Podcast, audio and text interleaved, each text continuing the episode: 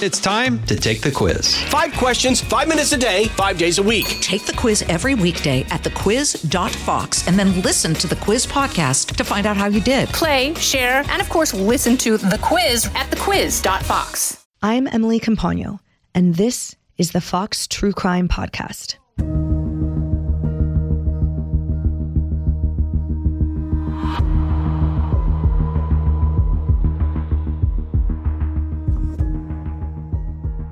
On May 30th, 2005, 18 year old Natalee Holloway vanished while on a graduation trip to Aruba with her fellow classmates.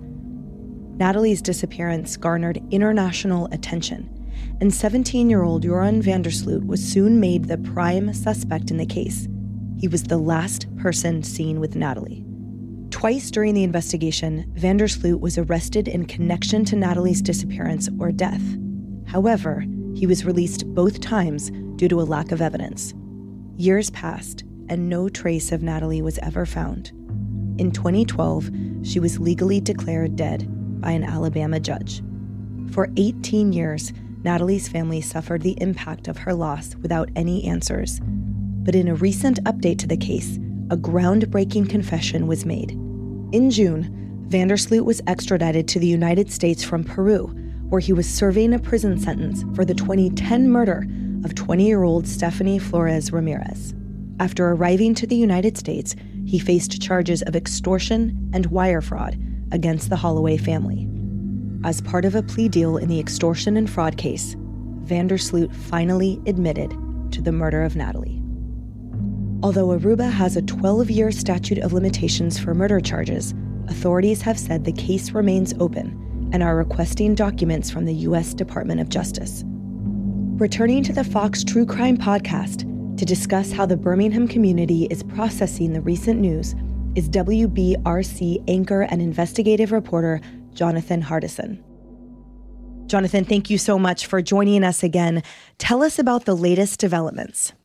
Emily, thanks for having me. Uh, obviously, a bit, a bit, of a shocking turn of events in this case uh, when Joran van der Sloot agreed to plead guilty to those charges of wire fraud and extortion in exchange for a sentence that is probably, to put it lightly, more kind than most people would have expected. A sentence that is, yes, 20 years, but is going to be served concurrently with his prison sentence in Peru. So a lot of folks had expected he would serve a significant amount of prison time in a federal prison here in the U.S. sometime after serving his sentence in Peru.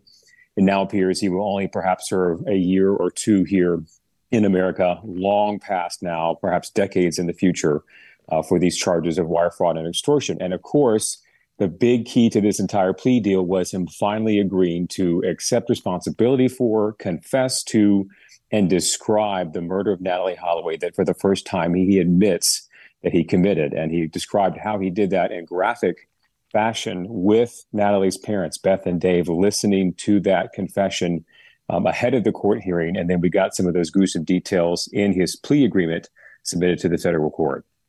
Can you share what those horrific details were? Yes. So in the confession, the uh, court actually released an audio uh, recording of this, and it's an interview Joran did with his uh, attorney, uh, where he very calmly, I think, to put it mildly, describes what happened that night in Aruba back in 2005 in late May. And uh, what he says is that uh, he and Natalee Holloway met up at that nightclub uh, that he and those brothers and that were uh, early suspects in the case got into a, a, car or taxi. At some point, the other uh, friends jump out, and it's just he and Natalee uh, on a beach. He said she'd asked to go back to her hotel, but I was trying to get dropped off a little bit away from hotel so we could walk back, and I still get a chance to, and I'm quoting here, be with her. Um, so he says that they dropped them off a little ahead of the Marriott Hotel, not far from the next hotel. Uh, and he says that then they got out and that he began to make advances. That on the beach, they sort of lay down and began kissing. And when he tried to take it further, uh, she told him no, that she didn't want to. He said he insisted, he kept trying, and she then kneed him in the crotch. And he says, when that happened, I'm going to read from his confession here. He says, I get up on the beach and I kick her extremely hard in the face. She's laying down uh, unconscious, possibly even dead, but definitely unconscious. And I see right next to her a huge cinder block laying on the beach. And he goes on to say that he picked up that cinder block and then smashed her in the head and says that he was sure at that point he had probably killed her.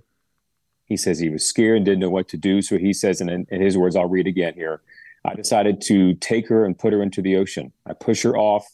I walk up to about my knees into the ocean, push her off into into the sea. And yeah, after that, I get out. I walk home. And that's how he describes the last moments of Natalee Holloway's life, moments, uh, a description that her family had long suspected was the case, but to this point, uh, almost 18 years later, Joran van der Sloot had never admitted to, had never described. And this was for the first time in court, we begin to hear some of these details.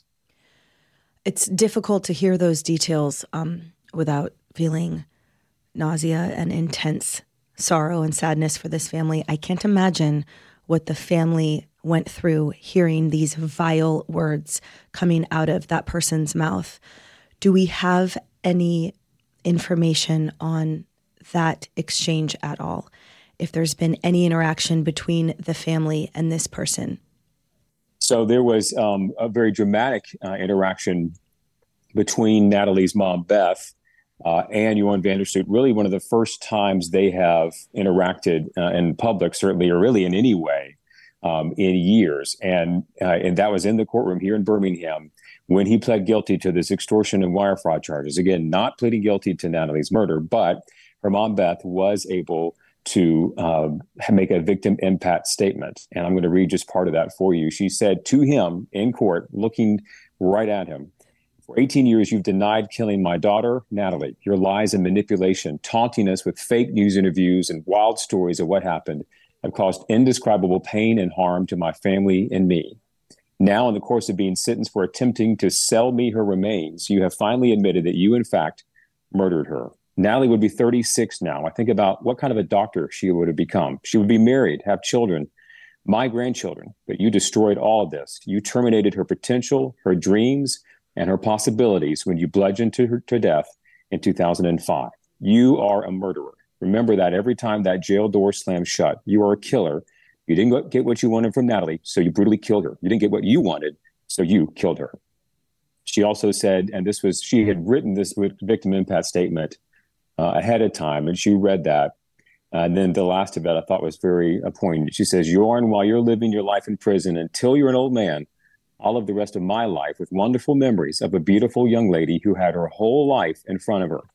Natalee will be 18 forever in my heart. She was smart and so accomplished, and I have no doubt she would have made all her dreams come true. She had real hope. The hope that filled her heart fills mine.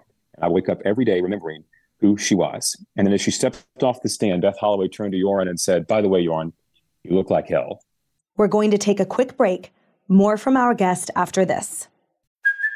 Hey, it's Kaley Cuoco for Priceline. Ready to go to your happy place for a happy price? Well, why didn't you say so? Just download the Priceline app right now and save up to 60% on hotels. So, whether it's Cousin Kevin's Kazoo concert in Kansas City, go Kevin, or Becky's Bachelorette Bash in Bermuda, you never have to miss a trip ever again. So, download the Priceline app today. Your savings are waiting. Go to your happy place for a happy price.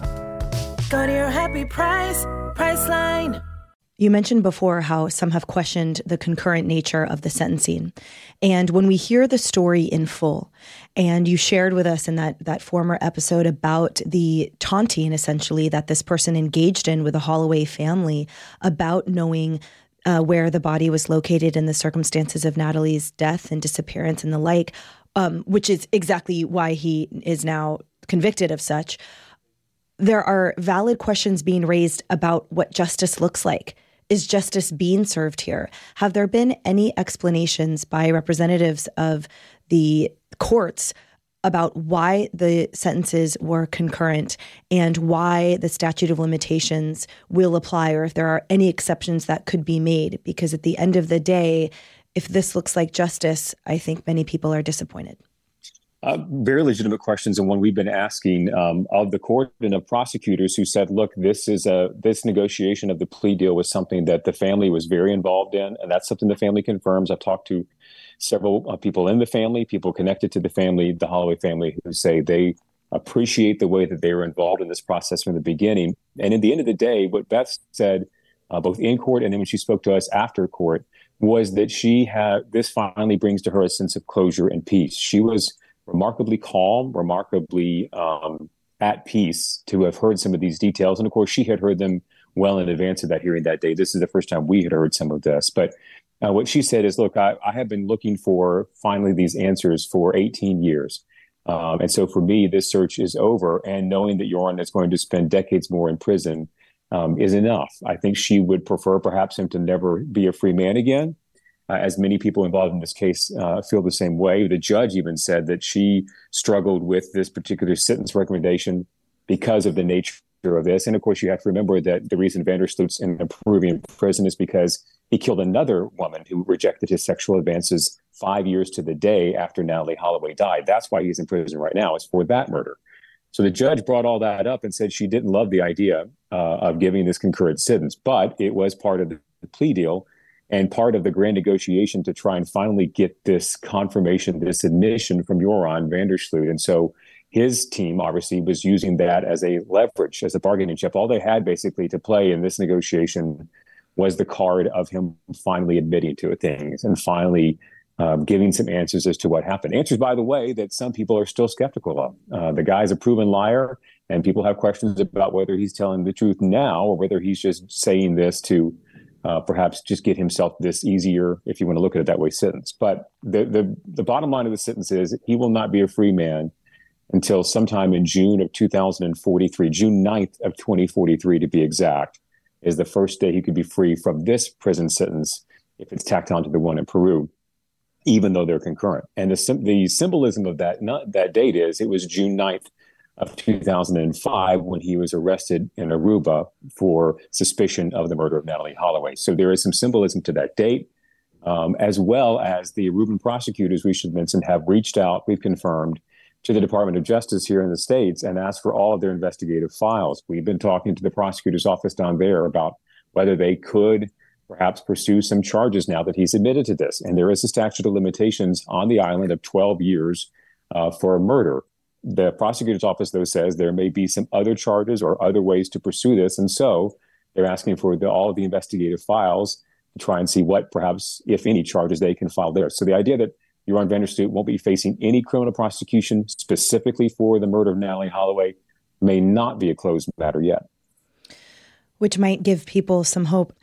This raises larger questions, absolutely, about the concept of also answers and the price of answers, or maybe more specifically, the pricelessness of answers. And so, as we talk about sort of numbers and sentences and years, um, to that end, in that plea agreement, perhaps the most valuable thing to the family uh, is knowing notwithstanding, as you say, the questions of credibility about that. I will say, however, that plea deals are not set in stone. They are between the prosecutors, obviously, and the defendants. Um, judges can absolutely step in and not bless them. And they can, using the power of the court and that concept of justice, uh, not execute them. So I I I, I want to point that out because we've seen many sort of high profile instances of that actually lately. But to your point, if there are concepts that have been um, alleviated and if it's important to the family to have certain things achieved, then the judge perhaps was doing, um, frankly, what the family asked her to do, or, or that if they were satisfied with that plea deal. Um, tell us about what the Birmingham community is feeling now and what you've heard there. Well, to your point, I think the judge, the prosecutors, and the Birmingham community really take their cues from Beth Holloway specifically, but also from uh, Dave uh, and Matt. We heard from Matt Holloway for the first time, which was Natalee's younger brother.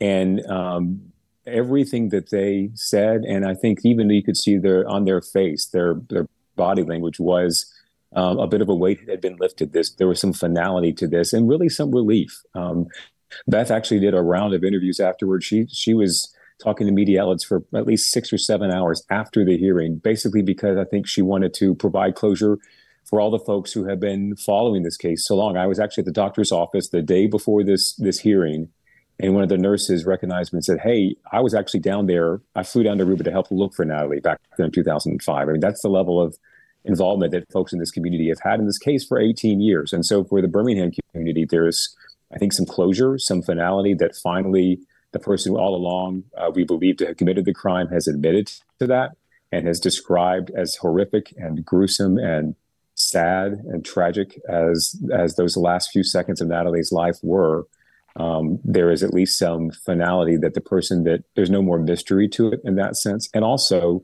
I think you have to. I, I Beth didn't say this specifically, but you certainly have to think. And as a, um, as a parent myself, um, Natalee spent the last few seconds of her life fighting. Right?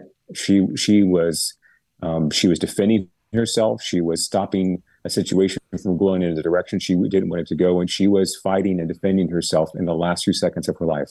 That doesn't bring her back. That doesn't heal any of these wounds, um, but it, does uh, perhaps uh, provide some extra pride. Um, and the young lady that, that her family described and that knew had great things ahead of her, um, that she was fighting in those last few seconds of her life. And so perhaps even that detail, that part of this confession can provide some closure and some help. And I think that is only that family can know what it's been like to go through 18 years of ups and downs and roller coasters and not really having you know thinking you know what's happened what the truth is but not having somebody to confirm that and so um, i think they they made the calculation at some point that having this resolution uh, was what they needed it was the, perhaps the best that they could hope for and so that's why they signed off on this particular deal and the, all the parameters around it I kept thinking about that when I heard the details of what had allegedly occurred and um, just how she did everything right. You know how how she fought and was clear and with her boundaries and tried so hard. It just this whole thing is so heartbreaking.